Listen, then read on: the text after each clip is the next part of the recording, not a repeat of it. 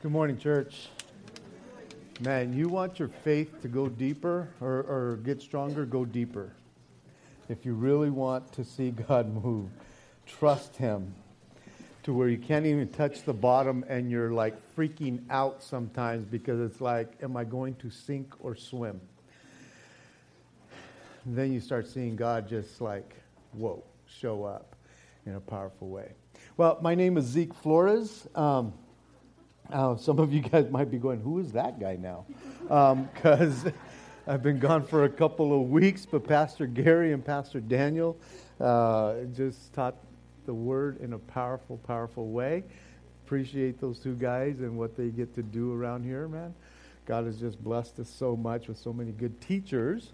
And, uh, and then I have to get back up here. It's like, follow those guys, right? it's like, uh, honestly, last week I'm going, man, I can't wait for next week for Corinthians. It's like, oh no, I'm going to get back into Revelation. And so that's where we're at after a couple weeks off. We're back in the book of Revelation in our series of Christ Revealed. And we are now in the third part of the outline of the church, uh, of the book of Revelation. And that is the things which will take place after this which started in chapter 4.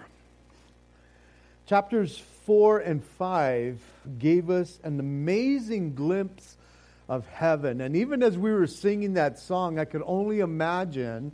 I'm thinking about, well, you've shown us what heaven looks like and, and all that is going on there and, and, and, and who is there and, and, and what is there, but it's almost like, yeah, I think it's still going to be way beyond our comprehension, and we could only imagine what it looks like. And I feel like that's probably where, where, where John was at as he is there, actually seeing it, but trying to convey it in a way to where us, us, us, us earthlings would comprehend it.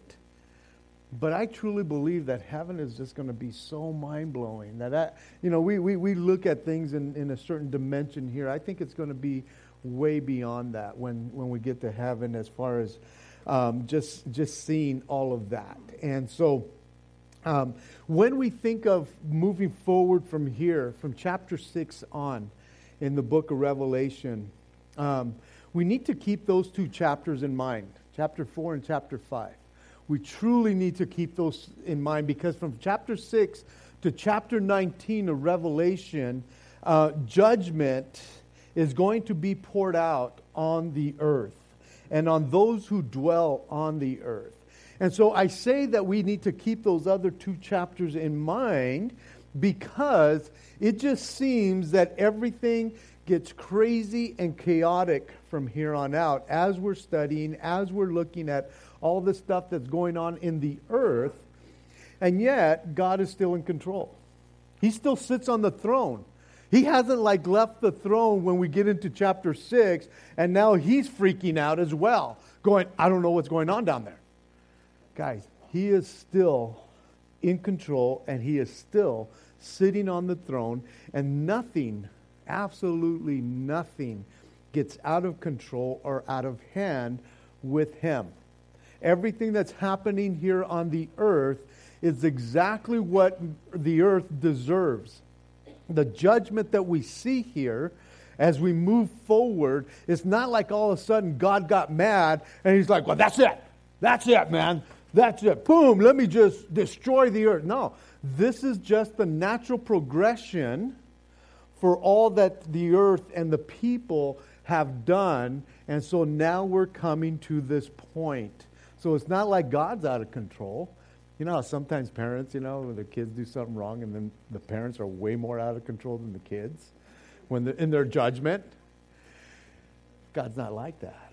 He is totally in control and he is allowing the consequences to happen on this earth. And we look at them as judgment, and it is a judgment of God, but he's allowing this judgment to happen.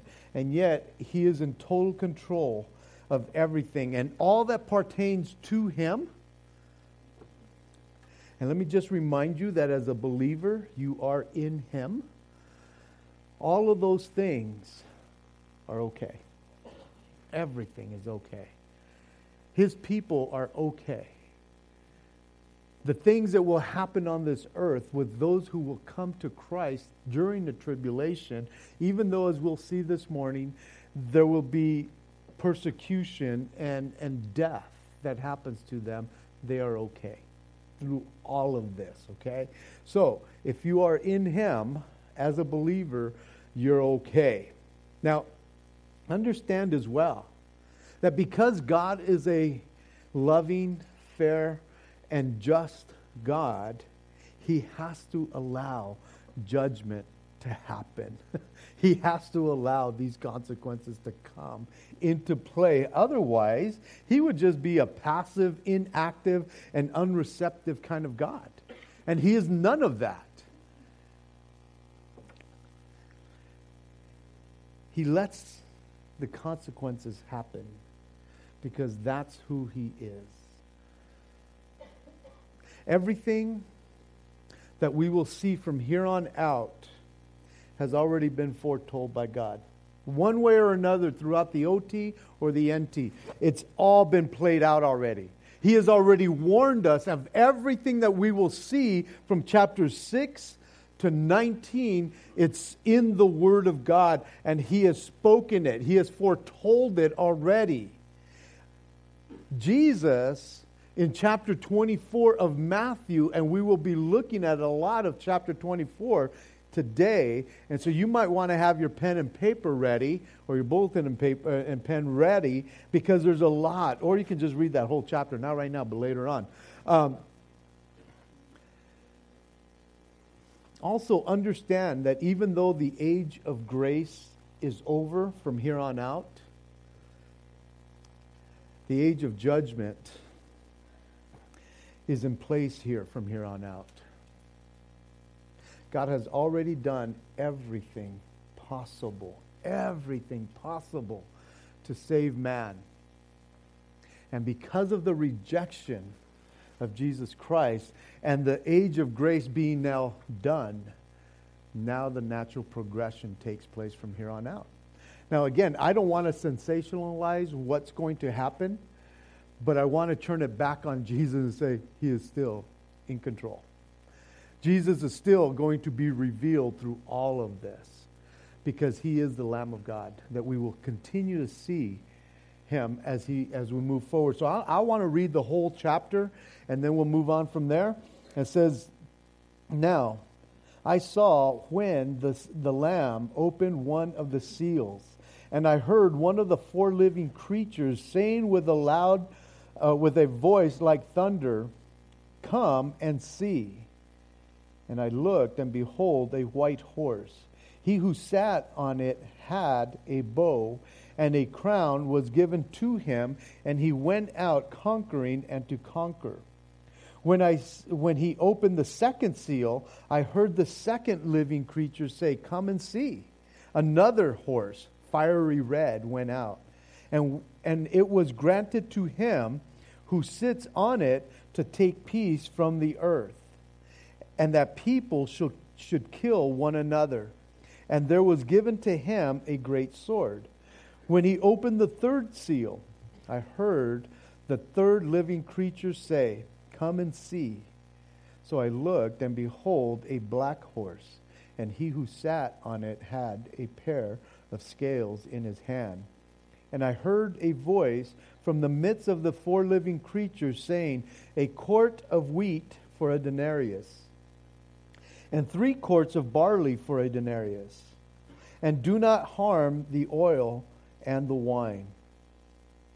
When he opened the fourth seal, I heard the voice of the fourth living creature saying, Come and see. So I looked, and behold, a pale horse. The name and the name of him who sat on it was death, and Hades followed with him.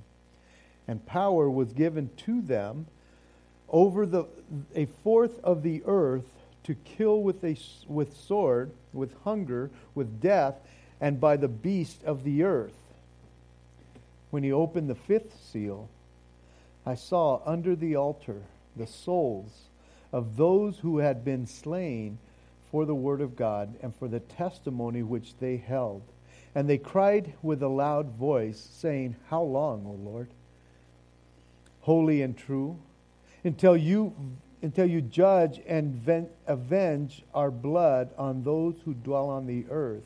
Then a white robe was given to each of them, and was said to them that they should rest a little while longer, until both the number of their fellow servants and their brethren would, who would be killed as they were was completed.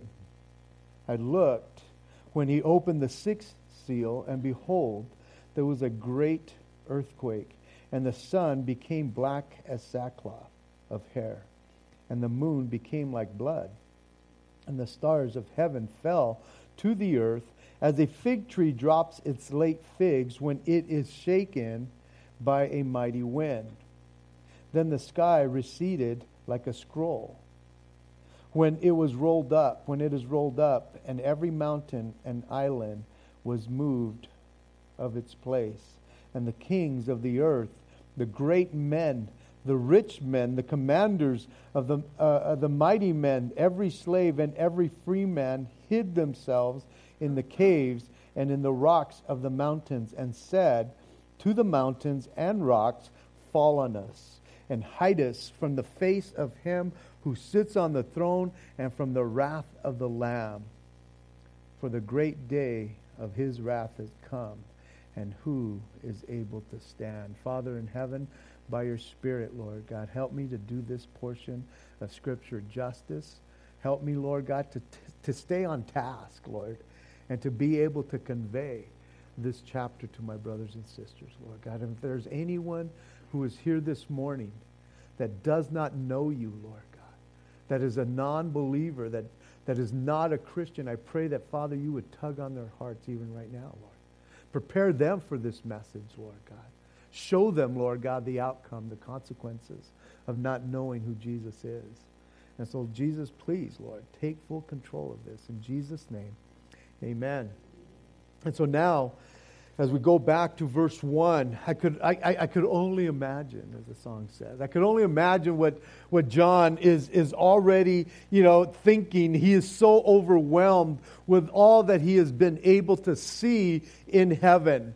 Being able to see and hear the things that are happening in heaven where God Almighty dwells and He is in His presence. You know, you, you, you just kind of like, ah, how is that possible, man? How is he keeping it together? You know, I don't think he's keeping it together. I think he's freaking out. I think his mind is so blown that, that man, he is trying to keep up with what's happening, you know, to try to uh, help us understand it. But he is in the very presence of the throne of God. But get this also the fact that John is able to see Jesus again after all these years being able to see him again, but seeing him in a different light. It, it is quite possible that, that John, the Apostle John, it's quite possible that he was around or in that area or even with John the Baptist when John the Baptist proclaimed, Behold, the Lamb of God who takes away the sin of the world it is quite possible that he was in that vicinity, maybe even right there, hearing all this or hearing it at one point in his life. And we know that John was there because he followed after Jesus. We know that he was there when he was slain. We know that he was there when, you know, when he was crucified. He saw Jesus die on the cross. And then three days later, he was at the tomb when Jesus appeared to them and he, he saw him resurrected. 40 days later, he sees that, that, that, that Jesus, as he's hanging around with them, being resurrected, he is there when Jesus ascends up to heaven. And he has not seen him since that moment. John was a youngster, man. He was probably in his early 20s when all of this happened, mid 20s, late 20s, somewhere around there. But when Jesus ascended up to heaven, he was probably in his mid to late 20s, somewhere around there. He is now in his 90s as he's writing this. He has not seen Jesus face to face, but now he sees Jesus, man. And I just got excited when I was thinking about all that. You know, that, that, that man, he is able to see his Jesus once again and he sees him in heaven, as it says in chapter 5, as the slain lamb. the lamb that was slain. But he sees Jesus standing. He doesn't see a dead lamb. He sees Jesus standing, but he also sees him as the lion of the tribe of Judah, which means that, that he is the only one that could judge this way because he paid the price. As the lamb, he paid the price.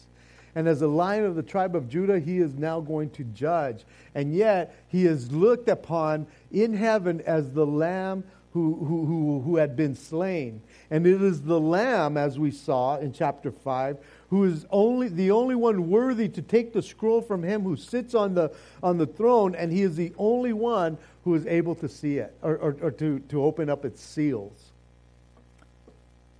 So he is about to open up the first seal. So we've read through it. So now let's kind of dig in a little bit, see if I can get through this whole thing. With all the worship and proclaiming that has been going on, it just seems that everything, everything in heaven comes to a screeching halt right now. And there's quietness as the Lamb of God has taken the, thro- the, the scroll from he who sits on the throne, and he is about to open up the seals. So everybody is like looking. It's like, whoa. And he is about to open the first seal.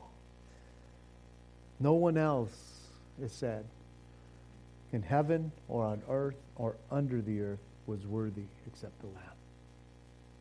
Dun, dun, dun. And here we see the four living creatures, man, involved in at least four of the seals that are going to be opened. And so he says that, that he saw the Lamb open the seal, and he heard the living creature, one of the living creatures, with a loud voice saying, Come and see come and see. And at first read, as we look at this whole thing, at first read, when we see come and see, we think, okay, he's going, he's calling John to come and check it out and see what's going on. But in the Greek, that, that phrase come and see is one word, and it's just come. Come. And it means appear, bring, come, enter, fall out, go. In other words, it is translated go forth.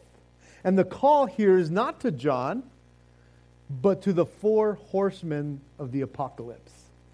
That's what the, that, that call is come and see. He is calling forth, or it, they are being called forth, these, these, these horsemen. And it says, with a loud, thundering voice, the first living creature calls out to come forth, and out comes a white horse. Now, some would think that this is Christ who is sitting on, the, on this horse because it's a white horse. And it speaks of peace. White horses spoke of peace like that. And Jesus will return on a white horse, as it tells us in Revelation chapter 20, or chapter 19, that he rides on a white horse. Now, this rider here is coming on a white horse, and he is coming in peace, but he has a bow with him but no arrows. Which means that he will come into power without firing a shot. He doesn't need to.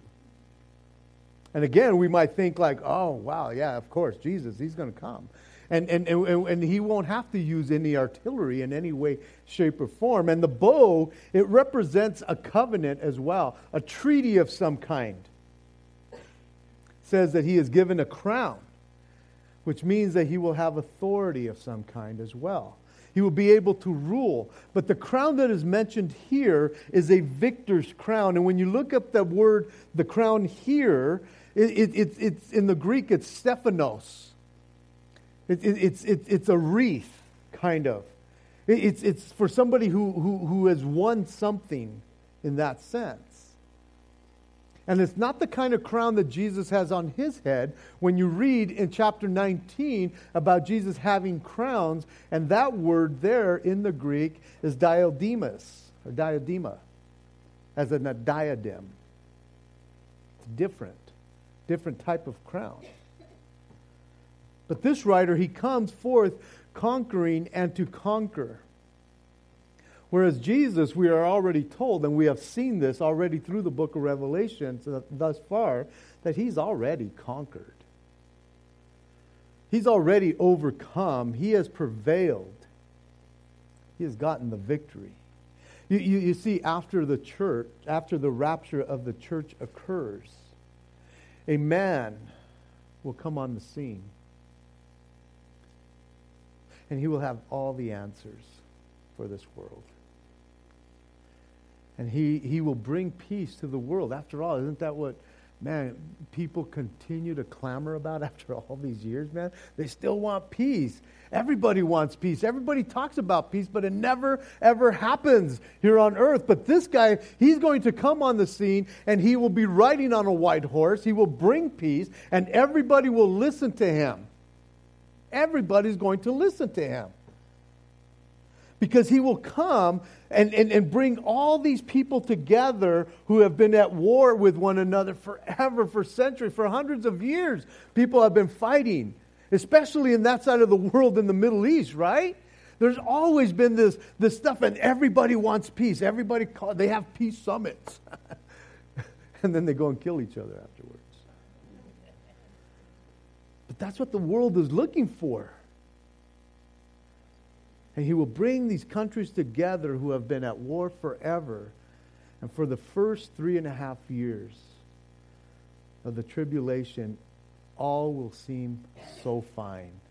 Everything will, will see, it's like, whoa, this is the guy we've been waiting for. This is the one, man, who, who has just brought the whole world together. And he will come with signs and wonders, and the world will follow after him and fall for him.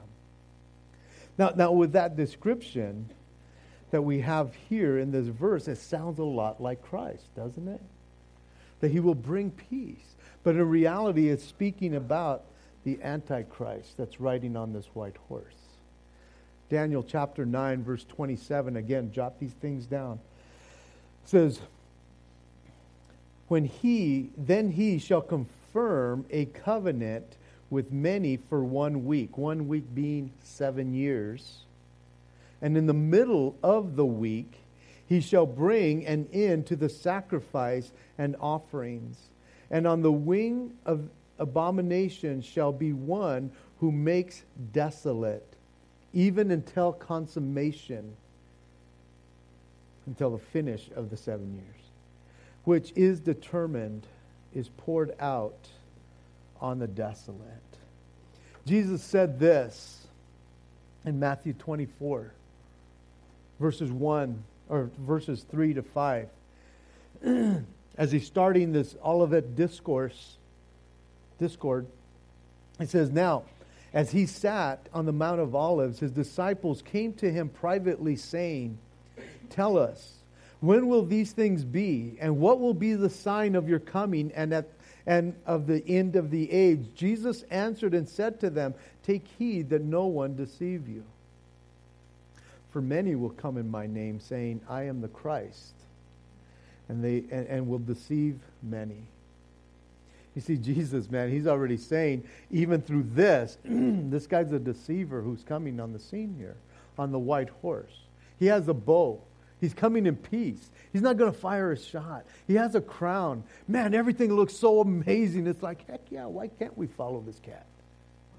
He says, don't let anybody deceive you. Many will be deceived on that day. The Antichrist will come on the scene as the man of peace, as Paul puts it in Second Thessalonians. And to the Jews, well, this guy will look like the long awaited Messiah that they've been waiting for for over 2,000 years. They didn't believe Jesus was a Messiah when he came on the scene, but they will believe this one. They will be deceived. And Jesus has already warned hey, don't let nobody deceive you. Why? Because this guy's a deceiver. Verses 3 and 4 says that the second seal is opened. And same thing happens, man. The second living creature calls out the second horseman to, to go forth. And this horse is fiery red, which speaks of blood, bloodshed. And the rider on this horse is war. but he's not coming to make war. The word war carries with it words like conflict, fighting, confrontation, hostility. But you see, this, this, this horseman doesn't come to make war. All that has been, all that he has to do, all that has been granted to him to do is just to take peace from the earth, which won't be hard to do given that the Holy Spirit is now not on the scene like he is today. In that time frame, that which is restrained will be, will, will be taken out of the way. And so for him to take away peace, no big deal. What, what, what is the battle cry that we have in this day and age? Well, you know, as I look at, at the world today, man, there's a lot of anarchy.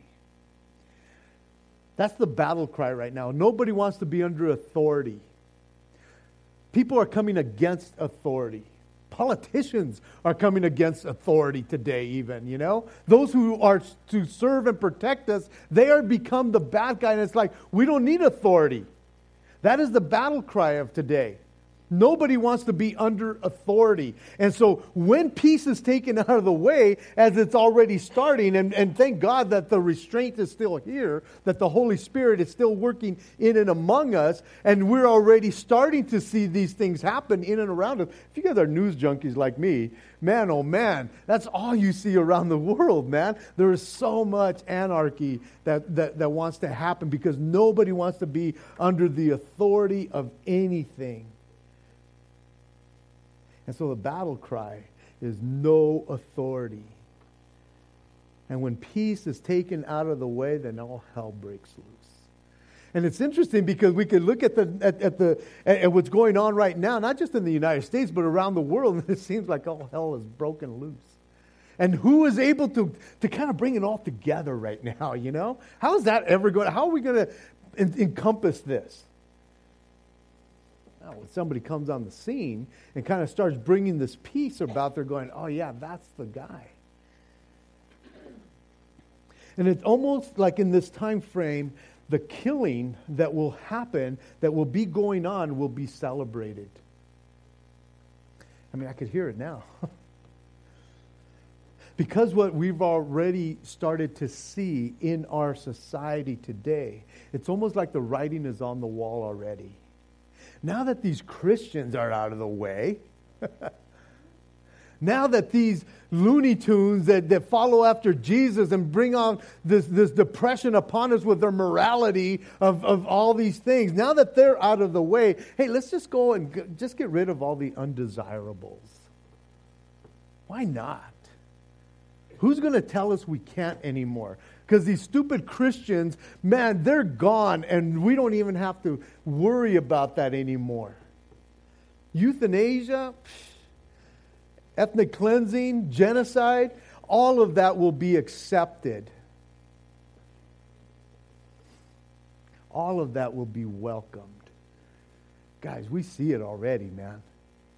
We, we see it so much today. And, and part of that, the reason why is because the Antichrist will stamp his, give his stamp of approval on the side, going, heck yes, let's just get rid of anybody that causes conflict like that, that doesn't let us do what we want to do. And we see that right now. And people are celebrating stuff like that, right? Because it's all good.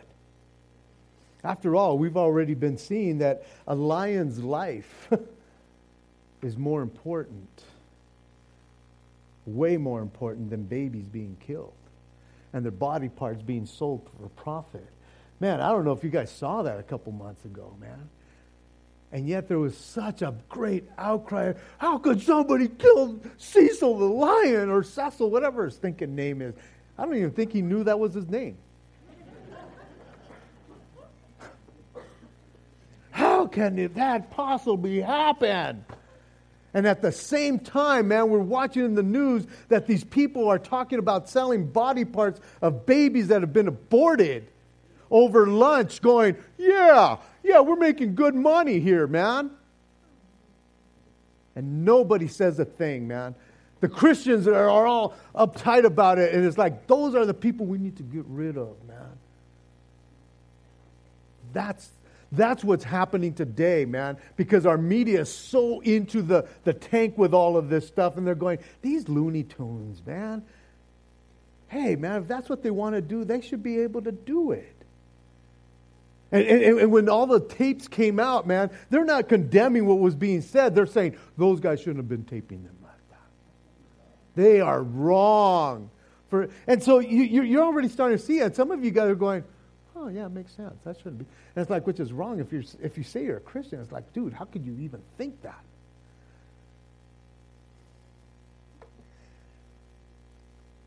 I mean, we're already being told that not all lives matter, right? Only certain lives matter, not all lives. Your life doesn't matter. I don't care what color you are. If you're a Christian, you proclaim Jesus Christ, your life doesn't matter. And it won't matter. And will continue not to matter. But only certain lives matter. And the great sword that is being given to him who sits on this fiery red horse could be possibly some kind of weapon of, of, of, mass destruction that can just destroy people all over the place. And it will be welcomed because we need to cleanse that portion of the country or the world. And I feel like John is looking at all this take place, and all he can come up with is a, a great sword that's happening because there's people dying all over the place.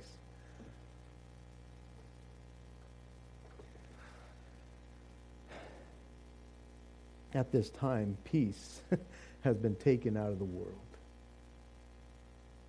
And there will be a false sense of peace. And all, all who are being uh, killed at that time will only make the world a better place to live in because their lives don't matter. And that's all good. this is what Jesus said in Matthew 24 6 to seven and a half. Or the first part. And you will hear of wars and rumors of wars. See that you are not troubled. For all these things must come to pass but the end is not yet. For nation will rise against nation and kingdom against kingdom. We're being warned already. Verses 5 and 6 the third seal is now open, and the next horse is called out to go forth, and this one is a black horse. And the, the horseman that sits on this one has a pair of scales, a balance, if you will. And he holds the, the, the world economy in his hands. And this, this rider on the horse who has this power, he determines and rations what people will eat and how much they will eat. I don't know if, again, if you guys are involved in all this stuff that's going on, man. People today, even in our own schools, are being told what they can and can't eat, how much and they can't. And guys, you're going, well, that's good though, Zeke because they shouldn't be eating a lot of junk. It's like, you know what? If I want to eat junk, let me eat some junk. But you know what? You know what's happening when, when the government gets a hold of health care? then they start telling you, oh no, we've noticed that you've been eating a lot of junk. So you really, you've done this to yourself, so why should we have to take care of you? See, it, it, it's all this little master plan that's just kind of happening, you know? And we think, like, well, no, even in our own schools, man, people want to take care of people, and, and nutrition is big, and, and man, you shouldn't go to McDonald's, but you should eat all this green stuff and drink this green mung, as Gary would say. All this green stuff, and all this is, is like it's good. And guess what, man? You're going to die anyways. Right?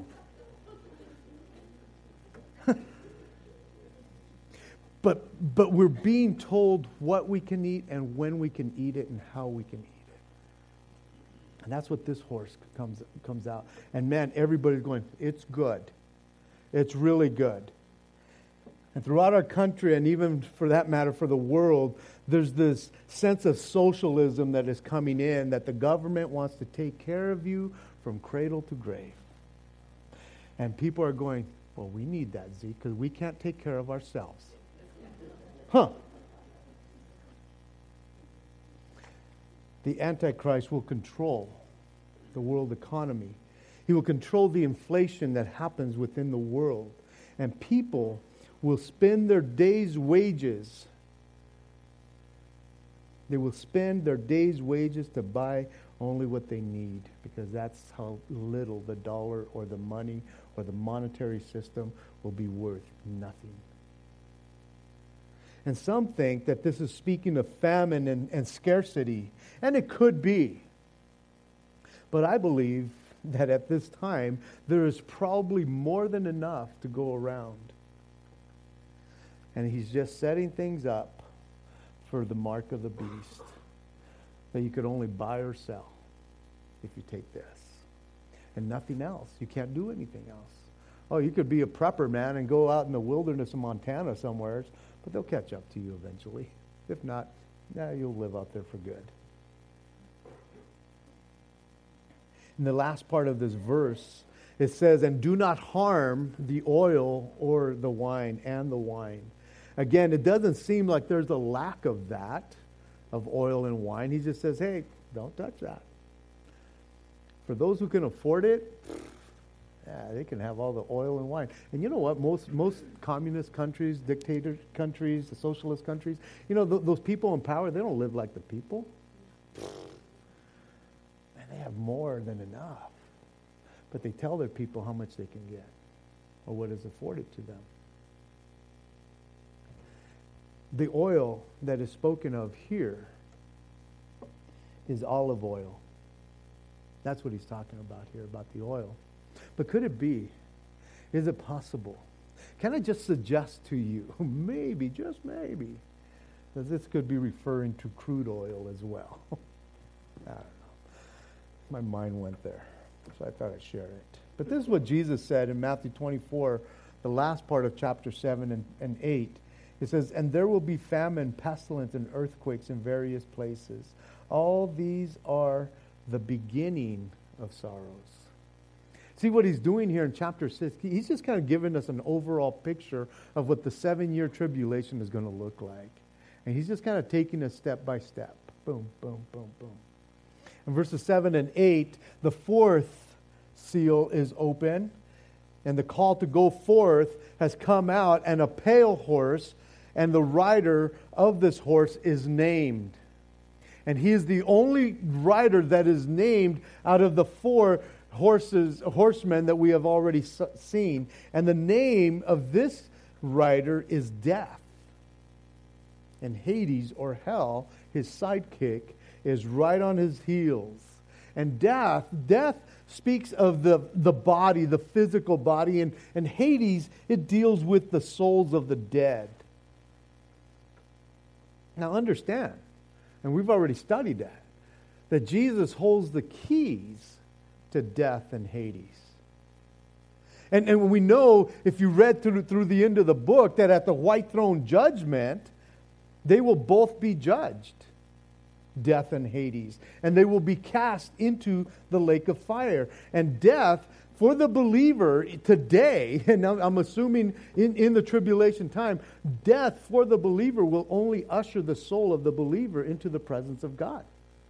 But death for the unbeliever, you non Christian, death for you is, is, is, a place of torment, a place of waiting in Hades until death in Hades gives up the dead, it says. There are four forms of death that are, that are described here to kill with the sword, speaking of murder. Not war like that, but murder meaning that people will take the law and vengeance into their own hands. Again, with no regard for life. Nobody regards life, even today, in that sense. With hunger, speaking of famine and widespread starvation. With death, speaks of, of devastating plagues or plague, diseases, caused by the lack of sanitation conditions that the most of the world has become accustomed to. And as I was thinking about that, I thought, man, with all hell breaking loose at that time period, um, it won't be the same, and people won't know how to react with less because they're so used to having the, the comforts that we have and a lot of the world has. By beasts speaks of the fact that the animals will come into places where they're not normally coming into, and they will go after the easy prey, those who can't protect themselves at this point, maybe because there's no more guns in people's hands. And most of these people will lose hope. A fourth of the earth will be taken at this time frame. That's what it says here, fourth of the earth. Now, if you kind of try to do the equation, and I'm not good with math, but we have at least over 7 billion people on the earth, maybe a, a billion and a half. And let's just say, and I'm giving it a great number, a billion people are gone that are Christians. You still have 6 point whatever billion people on the earth. A fourth of that will be killed. It's no joke. a fourth of that. That's a billion plus, man. Almost 2 billion people. Man, th- th- this is no joke. And this is what Jesus said in chapter 24 of, of Matthew, chap- uh, verses 21 and 22. For then, they, for then there will be great tribulation, such as has not been since the beginning of the world until this time, no, nor ever shall be. And unless those days were shortened, no flesh would be saved. But for the elect's sake, those days will be shortened. Verses 9 through 11 says, Then he opened the fifth seal. Jesus which is the lamb that has been opening the seals. But in the first four seals, the four living creatures were involved, and, and the ones that were calling out these horses and the riders, but the corral is empty now. No more horses. But Jesus continues to open up the seals. Now, as the fifth seal is opened, John looks and he sees under the altar or at the foot of the altar of God the souls of those who had been slain for the word of God and the testimony which they held. Now, during the tribulation, again, there's going to be people who, who will not be taken in the rapture, and they will get to this point going, oh, geez, I've been left behind. And reality will set in, and they will suffer. And it tells us that they will be beheaded for their belief. And isn't it interesting that ISIS knows that? And what are they doing and how are they killing Christians today? Beheading them, crucifying them. Isn't that interesting? That we're, you know, 10, 10 years ago we're going, oh gosh, beheading. Oh, geez. It's like, no, it's commonplace. It is so commonplace today that people don't even flinch at it when they hear that 20 Christians that have been called out and they're just But there will be people that are martyred during the Great Tribulation because they believed in Jesus Christ. And the word martyr in the Greek means witness. And that word has come to known as one who is willing to suffer death rather than renounce his or her faith. And there have been hundreds of thousands, if not millions, who have been slain because they held fast to the Word of God and their belief in Jesus Christ throughout church history. And it will continue throughout church history, or this church age. And it will become more intense from here on out, I can guarantee you that. But these martyrs are not part of the church age. Oh, they died for their faith in Jesus Christ. And they stood strong and stood firm but there's a difference between these saints and the saints of the church age.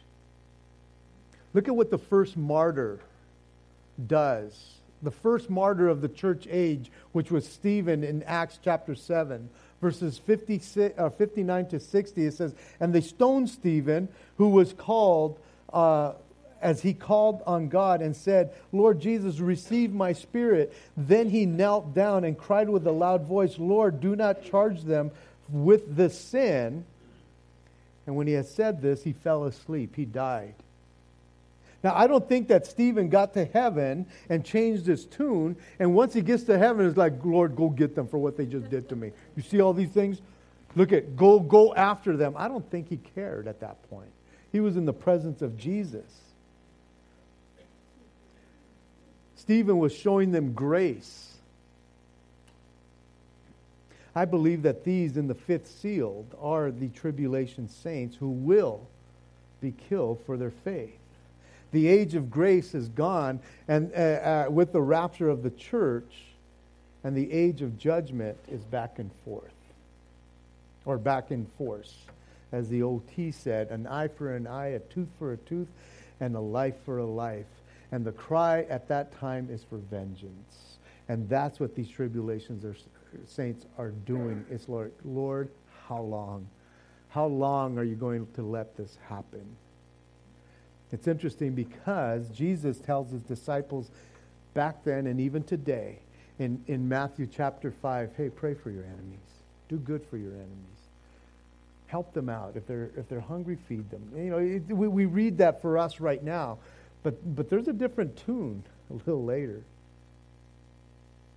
The tribulation time, God is dealing with those who dwell on the earth, earth dwellers. Judgment will be their mindset.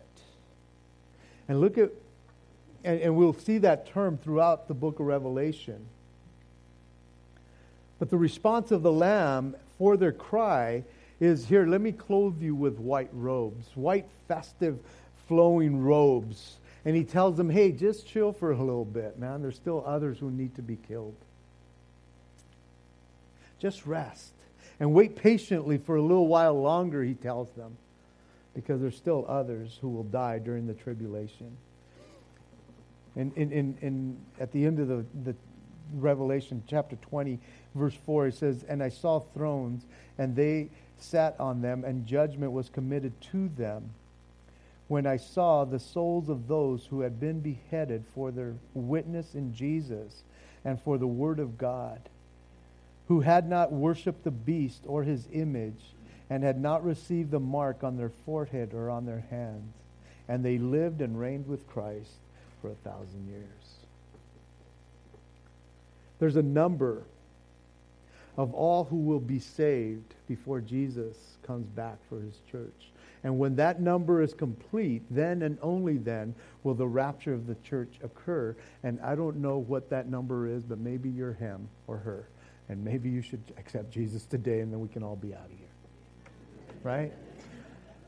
But here he tells the tribulation saints that there's also a number for them that will be killed. And it was not yet complete, and so they had to wait. And I'm sure they said, I hate waiting. But this is what Jesus said in Matthew 24, 9 through 10. Then they will deliver you up to tribulation and kill you. And you will be hated by all nations for my name's sake. And then many will be offended, will betray one another, and will hate one another. See, all of this Jesus has already told us about what's going on and what will happen. Even today, these things are happening, but it will be intensified at that time period. And so from verse 12 to the end of the chapter, man, oh man, I can't believe I'm going to finish. But, uh, but I did tell Jim to cut a song because I had so much to share. from, from verse 12 to the end of the chapter. It says, And the sixth seal was open, and behold, there was great, a great earthquake, and the sun was, was black as sackcloth of hair, and the moon became like blood, and the stars of heaven fell from earth, and on and on like that. And it says this in Matthew 24, 7 and 8, and then we touched on it earlier. It says, For nation will rise against nation, and kingdom against kingdom, and there will be famine and pestilence and earthquakes in various places. All these are the beginning of sorrow. Joel, the prophet Joel said this in Joel 2:10, the earth quakes before them, the heavens tremble, the sun and moon grow dark, and the stars diminish in brightness. And Joel prophesied that seven to eight hundred years before John got this revelation. And Jesus had foretold this and told his disciples about this in, in Matthew 24. All of this. All these things were not written so that we can go around scaring people, though, people. This is not something that's like, God, let me scare the hell out of them. that's not why all this is written, man. It's not so that we can frighten people. It was foretold because this will come to pass. This will come to pass. However, it's going to happen, whenever it's going to happen, but it will happen. And you can count on that because everything that is told in the Word of God has happened or will happen. You can count on it, whether you believe it or not. It Doesn't matter. Are these things literal? Yes. they are quite possible to, to, to be literal because the creator of all things is the one who holds everything in his hands. And man, you and I cannot destroy this planet. I don't care what they tell you. There's no way. If, if a disaster or catastrophe happens in some part of the world, guess what? It still spins. It still spins. Everything that's ever happened. But the one who created it, he is the one that holds everything. And he could do whatever he wants, when he wants, how he wants, wherever he wants. How are these things practical? well, we know that earthquakes happen every single day somewhere in the United, somewhere in the world. Some have been very devastating throughout history, and they will be in the future, and you can count on that. And how about the sun, the moon, and the stars? How's that going to happen? Well, I think living where we live, sometimes when we see these fires, these forest fires and stuff, we can see how the moon changes colors and the sun changes colors. And, you know, there's some of us who, who, who are up at night looking at these meteor showers and it looks like the stars are just falling from heaven. So it happens. We could see that in a practical sense with all the catastrophes that will occur in this time frame, in those seven years, nothing that we have ever seen in the past will compare to this time period. Nothing. It's just going to be crazy. But let me give you another possibility. And that is that this could be also symbolic with the total collapse of all establishments. Everything that we know that has, that has happened throughout history and how things have just kind of flowed. You know, the, the, the earthquakes could be the shakeup of everything that at one point has been stable throughout the centuries, throughout society, that everything collapses because it just crumbles. Quite possible the disasters of the sun, the moon, and the stars could suggest the downfall and the plunging into confusion of all that, that all the governing bodies of the world. Man, we are on the brink, aren't we? we are on the brink. Everything being moved out of its place that has been so stable throughout the ages. Chaos, anarchy, panic happening all over the place. So, whether it's literal, practical, or symbolic, every class, it says in verse 15, every class of people will be affected.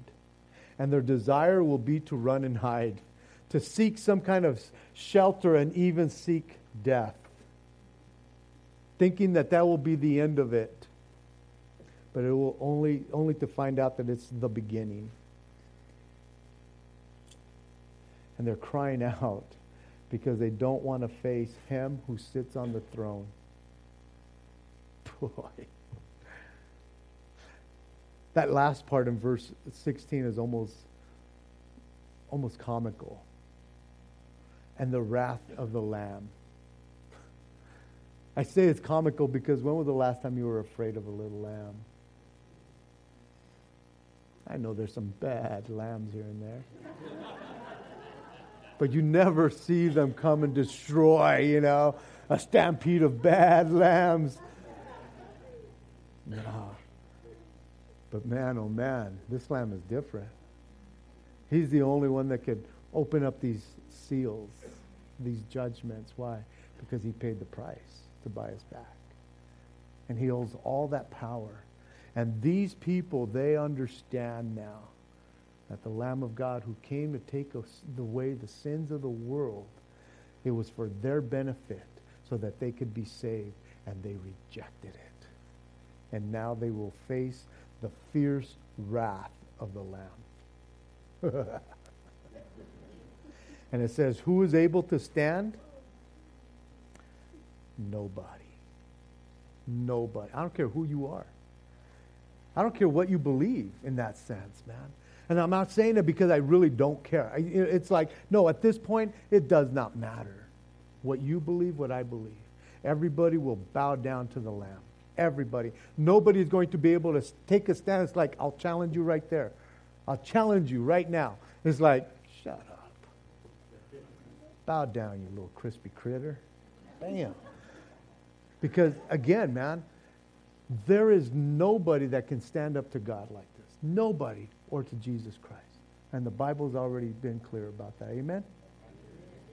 Let's pray. Father in heaven, we do come before you, Lord God, and we do thank you, Lord, that you have already revealed all these things to us, Lord.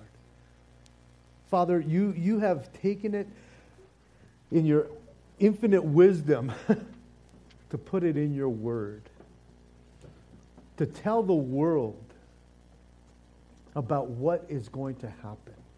You've given us a glimpse, even right now, in this time frame, Lord God, where, where everything will be taken out of uh, out and, and all hell will break loose, Lord. You've given us a glimpse of that even this morning, Lord. From the deception that happens to the wars, to the famines, to the death, to all of these things that will happen upon this world, Lord. And yet you have done everything by sending your son so that man can be saved. Because you love the whole world. And yet, Lord, we know that in that portion of Scripture of John 3, it reminds us that men love darkness rather than light because they don't want their deeds exposed. And so there will be those, Lord God, who will be condemned because they do not believe in the only begotten of the Son of God. Thank you, Lord God, for giving us a glimpse and a reminder. And I pray that even this morning, as believers, Lord, we would take this and see the urgency to share the gospel, the good news that Jesus has died for their sins. Not so much that we could go and scare people what, what's going to happen. People are already scared, Lord. Just help us to give, give them the good news, the true peace of what they can experience right now, Lord. That they would be saved from the wrath to come.